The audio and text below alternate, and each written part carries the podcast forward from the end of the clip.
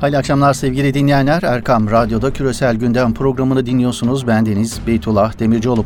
Yeni bir Küresel Gündem programında daha birlikteyiz. Dünyanın gündemini meşgul eden gelişmeleri sizin için takip ettiğimiz programımızda küresel analizlerden süzdüklerimizle olayların perde arkasına ışık tutmaya çalışıyoruz. Bugün programımızda dünya gündeminde ön plana çıkan gelişmelere ilişkin kısa bir dünya turumuzun ardından son yıllarda Arap ve İslam dünyasında hatta uluslararası siyaset arenasında yapıp ettikleri nedeniyle tartışılan bir ülke olan Birleşik Arap Emirlikleri'ni yakın plana almaya çalışacağız.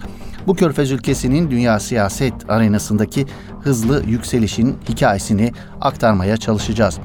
Evet, Dünya turumuzla küresel gündem programımıza başlıyoruz. Orta Doğu gündeminde Suudi Arabistan Veliaht Prensi Muhammed Bin Selman'ın Asya ülkeleri turu ön plana çıkmış vaziyette.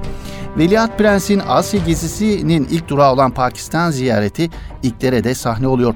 Suudi Prens ve heyeti Pakistan'da şimdiye kadar hiçbir devlet başkanına uygulanmayan bir protokolle görkemli bir şekilde karşılandı. Veliaht Prens'e gösterilen bu ilgi ve alakanın nedeni Suudi Arabistan Veliaht Prensi Muhammed Bin Selman'ın Pakistan'a 20 milyar dolarlık yardım vaadinde bulunmasıyla izah etmek mümkün. Prens Muhammed ile Pakistan Başbakanı İmran Han arasında imzalanan madencilik ve petrokimya ağırlıklı anlaşmalar 8 milyar dolarlık bir petrol rafinesini inşa edilmesini de içeriyor son yılların en ağır ekonomik krizlerinden birini yaşayan Pakistan'ın Veliaht Prens'in ziyaretine büyük umutlar bağladığı da vurgulanıyor. Pakistan Suudi Veliaht Prens'ten hemen önce Abu Dhabi Veliaht Prensi Muhammed bin Zayed El Nahyan'ı da ağırlamıştı. Abu Dhabi yönetimi de Pakistan'a 6 milyar dolarlık destek vaadinde bulunmuştu. Pakistan ordusu tıpkı Mısır ordusu gibi askeri işbirliği açısından Suudi Arabistan için ayrı bir öneme sahip ülkelerden biri. Evet Suudi Arabistan Orta Doğu'nun hatta dünyanın en çok silahlanan ülkesi. Ama buna rağmen güçlü bir orduya sahip değil Suudi Arabistan ve bunun da farkındalar. Suudiler ülkenin güvenliği noktasında güvenilir ortaklara ihtiyaç duyuyor. Özellikle Şii İran tehdidine karşı Sünni dünyanın iki önemli ülkesi Mısır ve Pakistan ile ilişkilerine ayrı bir önem atfediliyor Suudi Arabistan'ın güvenlik stratejileri kapsamında.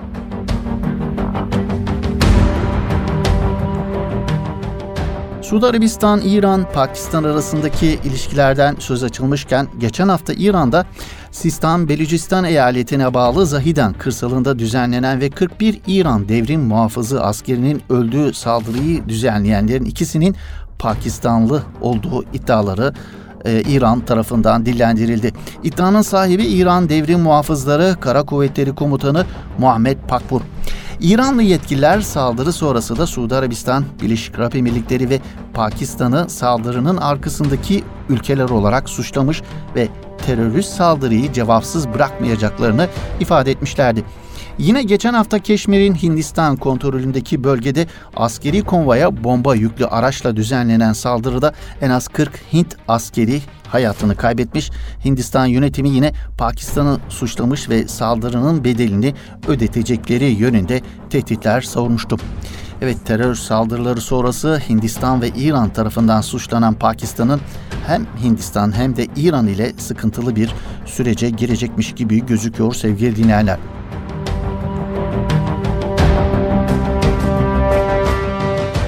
Evet Pakistan, Hindistan, İran hattındaki gerilime paralel Asya Pasifik hattında ABD, Avustralya ve Çin arasında da tansiyon yükseliyor. ABD'nin stratejik ortağı Avustralya son günlerde yeni bir denizaltı filosu kurarak ABD'nin desteğiyle Çin kıyılarında gezmeye başladı. ABD ayrıca son dönemde Avustralya'daki üstlere rotasyon usulüyle asker de gönderiyor. Çin, Avustralya'nın önemli bir ticaret ortağı. Avustralya'nın ihracatının dörtte birini Çin satın alıyor. Ne var ki Avustralya'nın askeri alanda en önemli ortağı ise ABD. Avustralya'da konuşlanacak ilk ABD askerleri geçen ay Darwin kentine gitti. ABD'nin 2020 yılına kadar Avustralya'ya 2500 kadar asker göndermesi planlanıyor. Avustralya'nın ABD yanlısı tutumuna karşı Çin'de alarm zilleri çalıyor. Asya Pasifik'te tek güç olmayı planlayan Çin'in Avustralya üzerinden ABD'nin bölgeye hakim olması istenmiyor. Fakat son günlerde artan gerilim sadece asker gönderme ile sınırlı kalmadı. ABD'nin destek verdiği Avustralya donanmasına ait denizaltı sürüleri Çin karasuları sınırlarında gezmeye başladı. Avustralya Başbakanı Malcolm Turnbull geçtiğimiz günlerde Güney Çin denizindeki kışkırtıcı politikaların Çin'in bölgesinde yalnızlaşmasının ötesinde 3. Dünya Savaşı'na neden olabileceğini de ifade etmişti.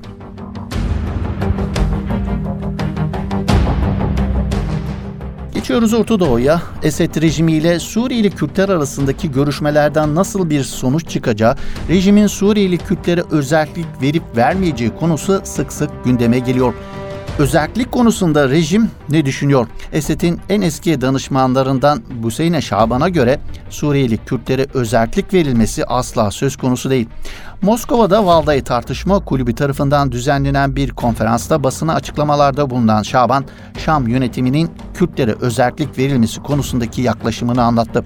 Özelliğin Suriye'nin bölünmesi anlamına geleceğini ve ülkenin bölünemeyeceğini söyleyen Şaban, Suriye'de Ermeniler, Kafkaslar, Türkler, Hristiyanlar ve daha niceleri yaşıyor. Suriye tüm bireyler için bir eritme potasıdır ve tüm bireyler Suriye yasaları karşısında eşittir ifadelerini kullandı.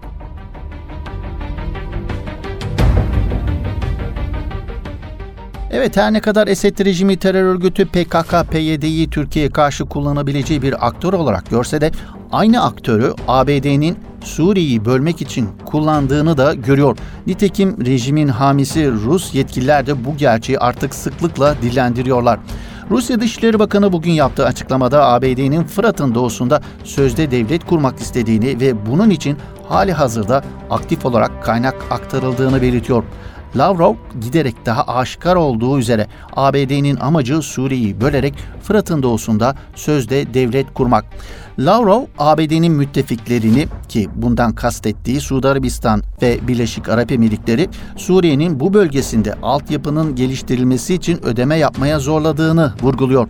Lavrov aynı zamanda Washington müttefiklerinin Suriye'nin geri kalan kısmında altyapının yeniden inşasına kaynak aktarmalarını yasakladığını da vurguluyor.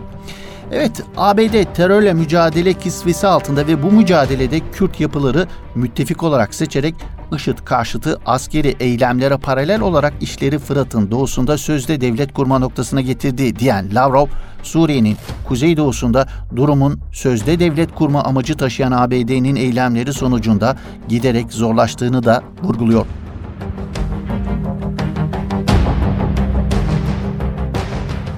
Evet geçiyoruz Bugünkü dosya konumuza sevgili dinleyenler.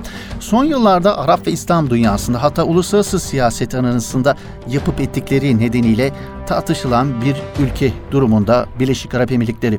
Ülkedeki yabancılar hariç 1 milyonluk küresel kapitalizmin model üssünün dünya siyasetinde nasıl bu denli etkili bir aktör haline geldiği sorgulanıyor. ABD ve İsrail ile canciğer kuzu sarması olan Körfez'in bu küçük ülkesi neden Arap ve İslam dünyasının Müslümanlarıyla kavgalı bir ülke profili çiziyor? Neden tüm dünyadaki İslamcılarla savaş halinde? 2019 yılını hoşgörü yılı ilan eden, bu çerçevede Katoliklerin dini lideri Vatikan Devlet Başkanı Papa Franciscus'u krallar gibi karşılayan hatta onun önünde el pençe divan duran, dünyaya hoşgörü mesajları veren bu ülkenin yöneticileri neden bu hoşgörüyü Müslümanlardan esirgiyor? İslam dünyasının sancılı ülkelerinde neden her taşın altından bu ülke çıkıyor? İsrail ile yakınlaşırken neden Türkiye'yi, Katar'ı ve İran'ı en büyük tehdit olarak görüyor? Neden bütün gücüyle bu ülkeleri şeytanlaştırıyor? Neye oynuyor? Hedefine bu hedef doğrultusunda ne gibi enstrümanları kullanıyor? Bölgedeki müttefikleriyle birleştikleri ve ayrıştıkları noktalar neler? Evet, sıraladığımız bu sorular eşliğinde Körfez'in tartışılan ülkesi Birleşik Arap Emirlikleri'ne biraz daha yakından bakmak istedik. Arap Yarımadası'nın batısındaki Birleşik Arap Emirlikleri doğuda Umman, güneyde Suudi Arabistan'la komşu. Ülkenin batıda Katar'la, kuzeyde ise İran'la deniz sınırı var. Bağımsızlık öncesi aşiretler devleti olarak tanımlanıyordu. 1971 yılında İngilizlerin Basra Körfezi'nden çekilmesiyle birlikte Birleşik Arap Emirlikleri adı altında 7 emirlikten oluşan bir federasyon halini aldı. Bu emirlikler Abu Dhabi, Dubai, Acmen, Fuceyra, Resul El Hayme, Eşarika ve Umul El Gayevin. Emirliklerin her biri kendi emirleri tarafından yönetilirken federasyon bu emirler arasından seçilen bir devlet başkanının idaresinde yönetilmeye başlandı. Birleşik Arap Emirlikleri'de siyasi parti yok. Birleşik Arap Emirlikleri Devlet Başkanı yasama ve yürütme yetkisine sahip. Devlet yönetimi aynı zamanda Abu Dhabi emiri olan Şeyh Halife bin Zayed El Nahyan ve ailesinin elinde bulunuyor.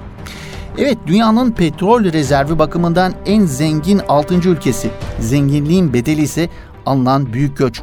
9 milyon nüfusuyla Birleşik Arap Emirlikleri dini ve etnik çeşitliliği bünyesinde barındıran bir ülke. 1 milyon dolayındaki Birleşik Arap Emirlikleri vatandaşları kendi ülkelerinde azınlık durumunda. Ülkede farklı Ortadoğu ülkelerinden gelen Araplar ise %23'lük bir orana sahipler. Geri kalan %55'lik oranın büyük bölümü Hindistan ve Pakistan olmak üzere Asyalılar oluşturuyor.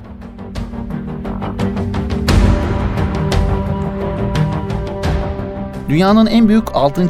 petrol rezervine sahip Birleşik Arap Emirlikleri yöneticileri enerjiden elde ettikleri bu zenginliği sadece ülkelerinin modernizasyonu için kullanmakla yetinmediler petro dolarları bölge siyasetini etkilemekte de kullandılar ve kullanıyorlar.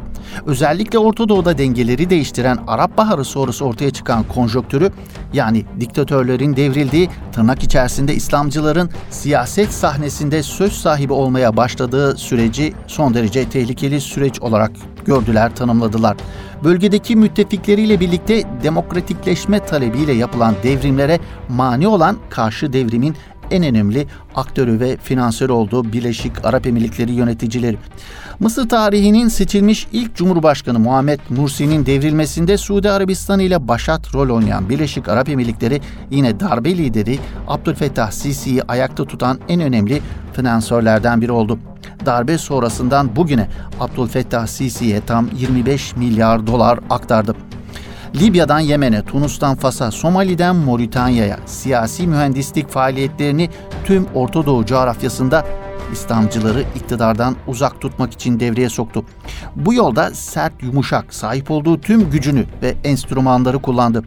Yürüttüğü algı operasyonlarında medyayı, uluslararası lobileri ve özellikle de ne yazık ki İslam dünyasının en kullanışlı aktörü haline gelen kimi din adamlarını, dini otoriteleri kullandı ve hala kullanıyor bölge halklarının demokratikleşme sürecinin destekleyicisi olarak gördüğü bölgenin mazlumlarına kucak açan Türkiye ve Katar'a açıktan cephe aldı. Türkiye'deki darbe girişiminin arkasında finansör ülke olarak adı ön plana çıktı. Suriye'nin kuzeyinde PYD-PKK ile ilişkisini sürekli ileri bir aşamaya taşıdı. Yine Suriye'nin kuzeyinde PKK-PYD terör örgütünün finansını sağlayan iki körfez ülkesinden biri oldu.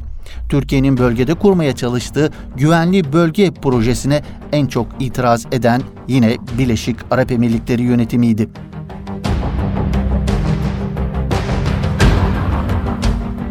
Kurdukları düzenin yıkılmasından endişe eden bölgenin tüm otoriter rejimleri gibi Birleşik Arap Emirlikleri yöneticileri yeni bir Arap Baharı'nın yaşanabileceği endişesini hala yaşıyorlar.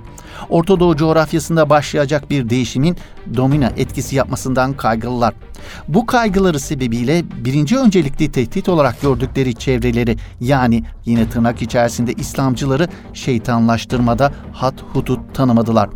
Orta Doğu'nun bugün içinde bulunduğu sancılı durumun müsebbibi olarak ihvanı yani Müslüman kardeşlerin olduğu algısını sürekli köpürtüyorlar. Bunun propagandasını yapıyorlar. Onlar öylesine şeytanlaştırmış durumdalar ki John Jenkin adlı eski İngiliz diplomat Birleşik Arap Emirlikleri Veliaht Prensi Muhammed Bin Zayed için şunları söylüyor. Dünyada en fazla Müslüman kardeşlerden nefret eden kişi Birleşik Arap Emirlikleri'nin veliahtı Muhammed Bin Zayed olmalıdır. Evet paranoya seviyesine varan tehdit algısında siyasal İslam tehdidi onlar açısından artık İran tehdidinin de önüne geçmiş durumda. İhvanı daha yakın tehdit olarak tanımlıyorlar. Çünkü içerideki düşman olarak görüyorlar İhvanı ve İslami tandaslı tüm siyasi oluşumları, partileri. Bu noktada da Sünni Türkiye'nin Sünni Arap coğrafyasındaki halklar nezdindeki etki ve tesirinin daha güçlü olacağı kaygısıyla Arap dünyasına yönelik Türkiye tehdidinin İran tehdidinin önüne geçirenler dahi var. İşte son dönemde Birleşik Arap Emirlikleri yöneticilerinin Türkiye'ye yönelik hasmane politika ve söylemlerinin arkasında bu kaygının etkisi büyük. Tabi bu arada artık birçok körfez ülkesi için İsrail'in düşman değil, ortak düşmanlara karşı işbirliği yaptıkları dost bir ülke haline geldiğini bilmem hatırlatmaya gerek var mı?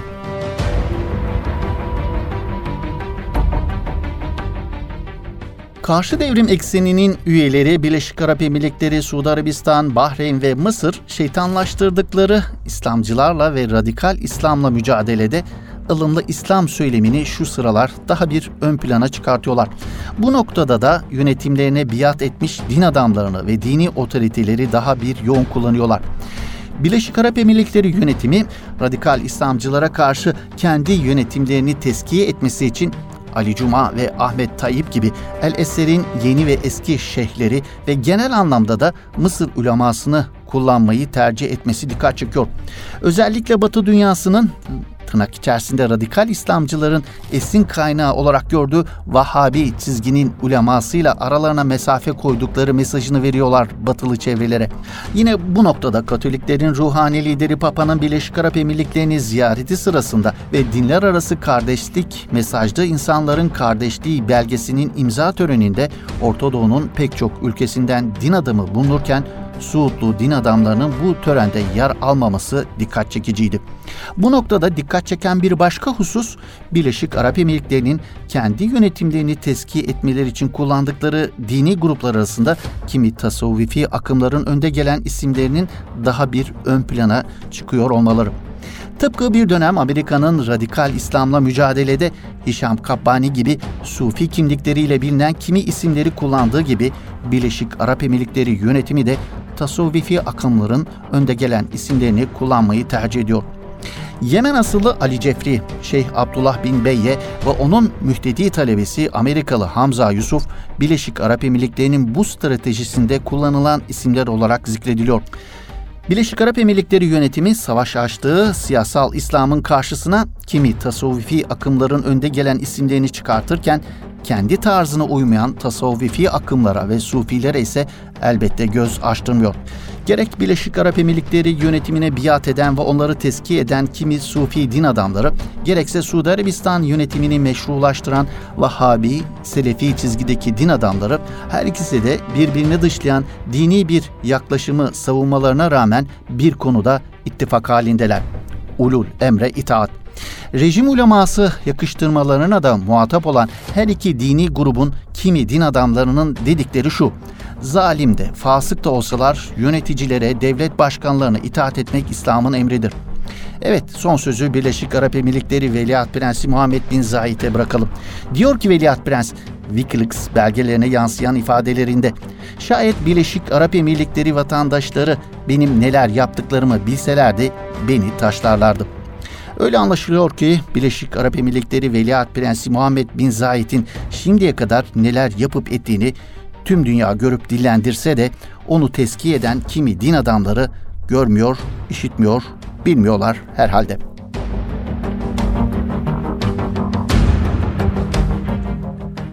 Evet bir küresel gündem programımızın böylelikle sonuna gelmiş bulunuyoruz. Sevgili dinleyenler yeni bir küresel gündem programında yeni gündemlerde buluşmak umuduyla. Hoşçakalın, iyi akşamlar efendim.